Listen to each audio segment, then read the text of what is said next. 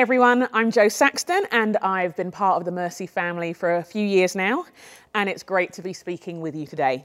We're in week two of our new series, Living the Good and the Beautiful Life, which is built around the Sermon on the Mount. Now, the Sermon on the Mount is found in Matthew chapters 5 through 7 and contains some of the most well known parts of the teaching of Jesus, even things that our wider culture knows about turning the other cheek, things like that. And it's been described as a manifesto um, that Jesus offers for everyday life. We're going to look at one specific passage, the start of Matthew chapter 5, um, known as the Beatitudes. But before I go any further, let's just pray together.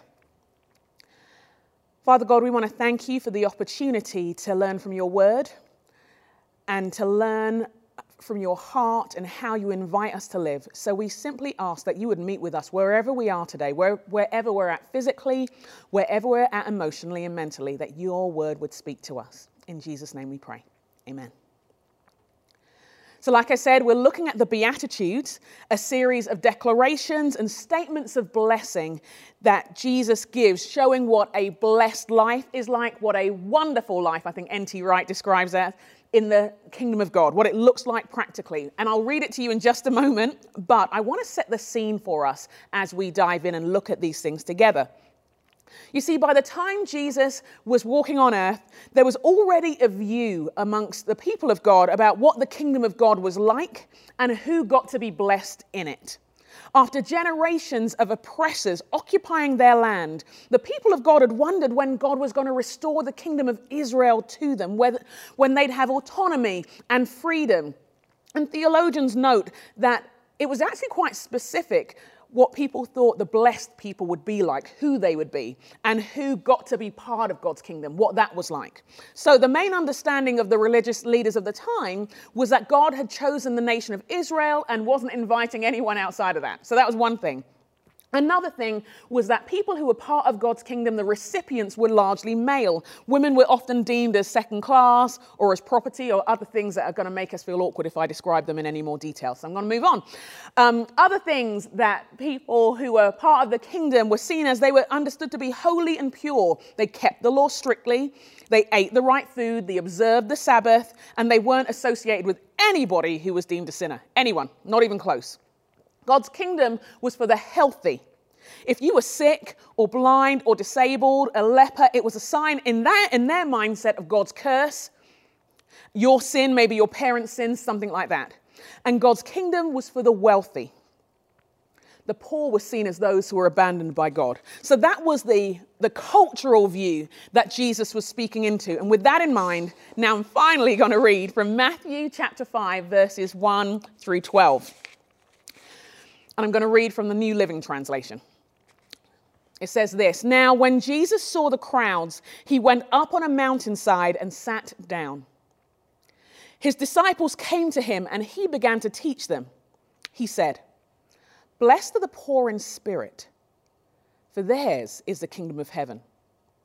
Blessed are those who mourn, for they will be comforted. Blessed are the meek, for they will inherit the earth. Blessed are those who hunger and thirst for righteousness, for they will be filled. Blessed are the merciful, for they will be shown mercy. Blessed are the pure in heart, for they will see God.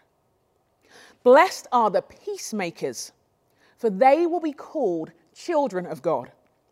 Blessed are those who are persecuted because of righteousness, for theirs is the kingdom of heaven. Blessed are you when people insult you, persecute you, and falsely say all kinds of evil against you because of me. Rejoice and be glad, because great is your reward in heaven. For in the same way they persecuted the prophets who were before you. You see, God's invitation, his grand invitation, is, which is what we're going to be looking at today, his grand invitation was very different to the culture of the day. It may seem outlandish and exclusive when you think of the context he was speaking into. But actually, every culture throughout history, every worldview has had its idea of what a blessed life was and who got to belong to it. It often revolved around health and wealth, power, success, popularity and a version of strength. And if we're honest, and it's good to be honest, we Christians actually aren't that exempt from that. We sometimes have those same values about wealth and health and power, success, popularity, our body size, um, whether we're married or not, whether we have kids or not, whether our kids are well behaved enough or not. And then we sprinkle a little bit of Jesus and we call it a blessed life. Our understanding sometimes is that the kingdom of God is our location, our church, our building. For some of us, it may be our country or the West, or some who are deemed as having a Christian worldview. But we see again and again in this passage and throughout the Sermon on the Mount, indeed throughout the Gospels, that Jesus saw things differently. So the kingdom of God was not a geographical place. The word in the Greek is basileia, which actually is often better translated kingship of God. It referred to the rule of God, the rule and the reign of God in any given situation. It was not, the kingdom of God was not a building. It was not found exclusively in a building. It wasn't found exclusively in a, in a country. It was not about a political party. It was not about a particular part of the world. It was about the rule and the reign of God. Now, we could go um, week by week on each one of these declarations, each one of the Beatitudes that I've, I've, read from, because they're so rich. But since we don't have the time for all of that, I have three simple thoughts. I want to encourage you to look at it in your own time, but I have three simple thoughts on the grand invitation of God that we see in these Beatitudes. So, thought number one the Beatitudes are a generous, God sized invitation to each and every one of us. Blessed are the poor in spirit, for theirs is the kingdom of God. It's fascinating because the, the phrase poor in spirit refers to those who are humbled and helpless, aware of the, the utter helplessness in their life, aware of their inability to manage themselves. And uh, they're the ones that Jesus says, the kingdom of God is yours. That, that's an opportunity for God to rule and reign. The word for mourning here, where it says, Blessed are those who mourn, for they're comforted. Mourning here is in the Greek language the strongest word the Greek language could find to express the depth of mourning here, the lament of one who was deeply loved. It conveys the sense of brokenheartedness. Brokenhearted for our own lives, brokenhearted for the lives of others. And it's fascinating as we think of our expectation of a blessed life and our expectation of the kingdom of God that when we look at the words of Jesus, he doesn't need us to present and show up in a particular way. He doesn't need us to have it all together and shining. And so if you are worn down by the ever changing landscape that this year has been to us, if you are in agony over the state of your world, the state of your community, the state of your family, the state of your life, if you are wearied by the decision fatigue that besets your everyday as you're working out what to do for your kids, for your wider family, for your friends, for you as you live alone as a single person, whatever your life stage, if you are poor in spirit, this is an opportunity for the rule and the reign of God to break into our lives in a fresh way, to meet us in our mourning. So, if that's you, I want to encourage you. There are many ways that we can receive from the kingdom of God, receive God's kindness, His mercy, His grace. It may be that you want to get someone to pray with you, it may be that you need to let a friend or a family member know how you're really at. I think so often in Christian culture, we have allowed an, an attitude of shame to push us away from the help that we need. For some of us, actually, the next step may be talking to a counselor or a therapist or making a doctor's appointment because we know that the levels of anxiety anxiety and fear that we feel are overwhelming and defining our life. Wherever you're at, know this God doesn't see you as someone who's on the outskirts of the kingdom. He said the kingdom of God belongs to you. This is a chance for God to rule and reign. The next thing that we see here, or the next thought I want to offer, is that the Beatitudes are a reminder of kingdom values and a God shaped life.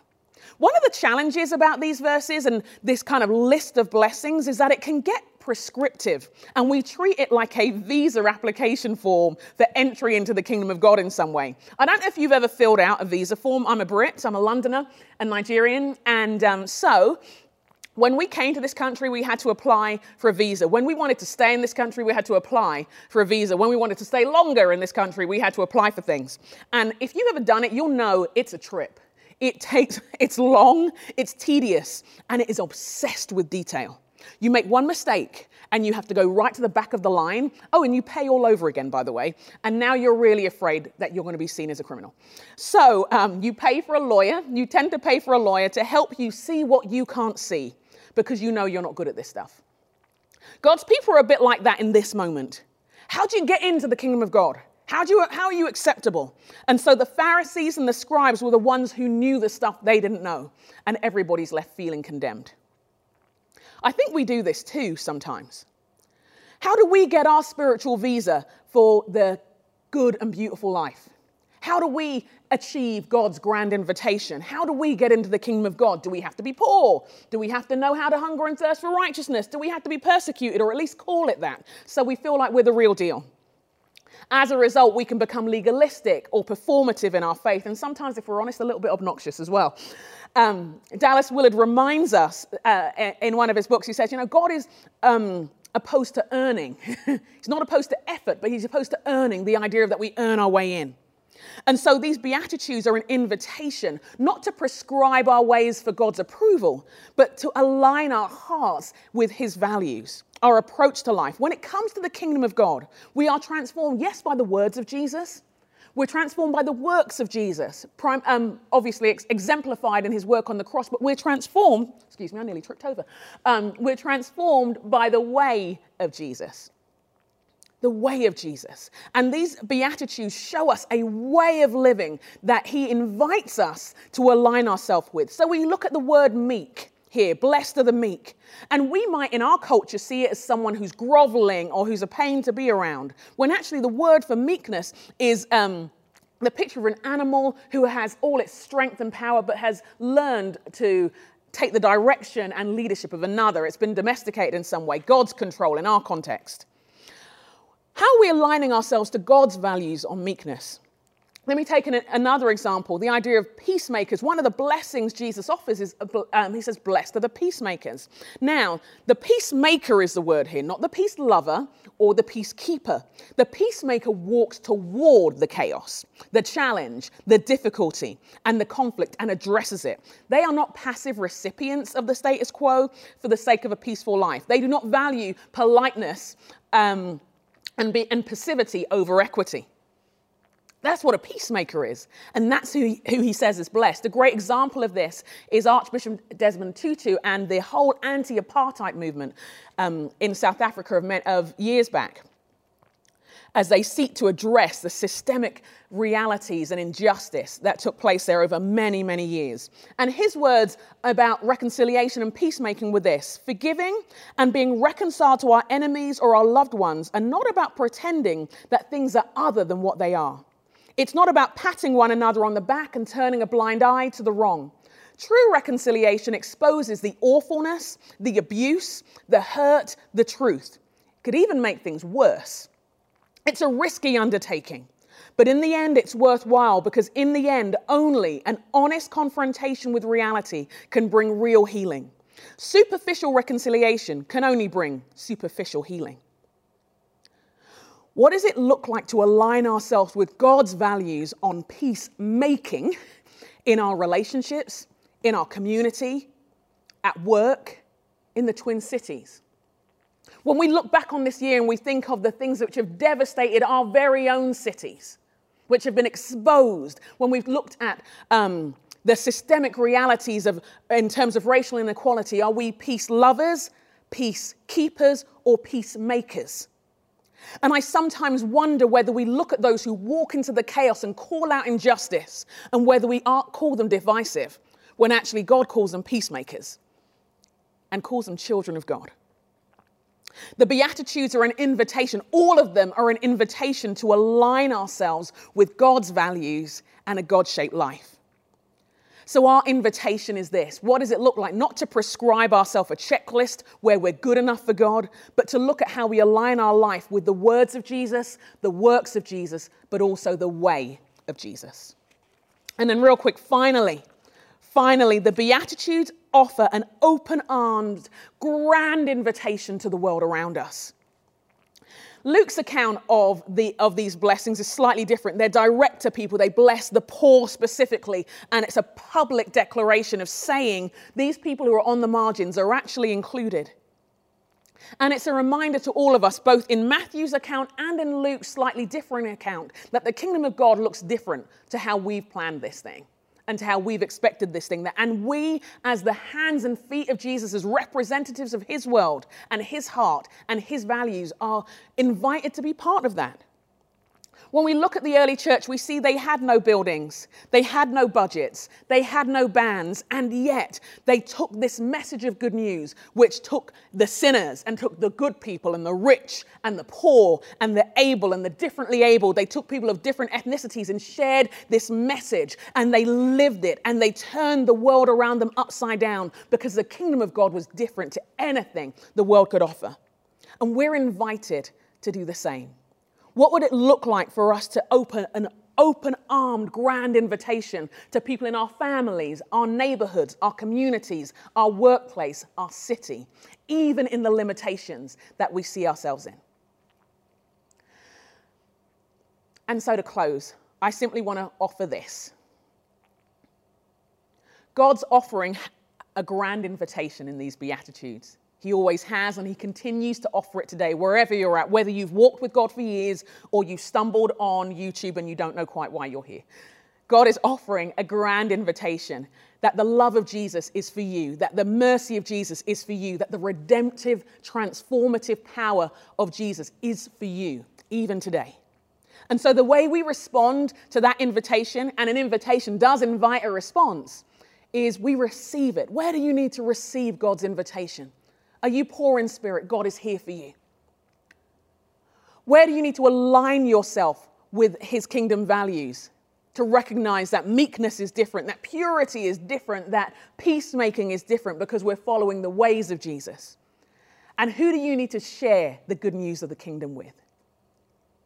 Receive the invitation. Align your life with this invitation. Share God's invitation and let Him lead us into his life transforming version, the real version of a good and a beautiful life. Let's pray together.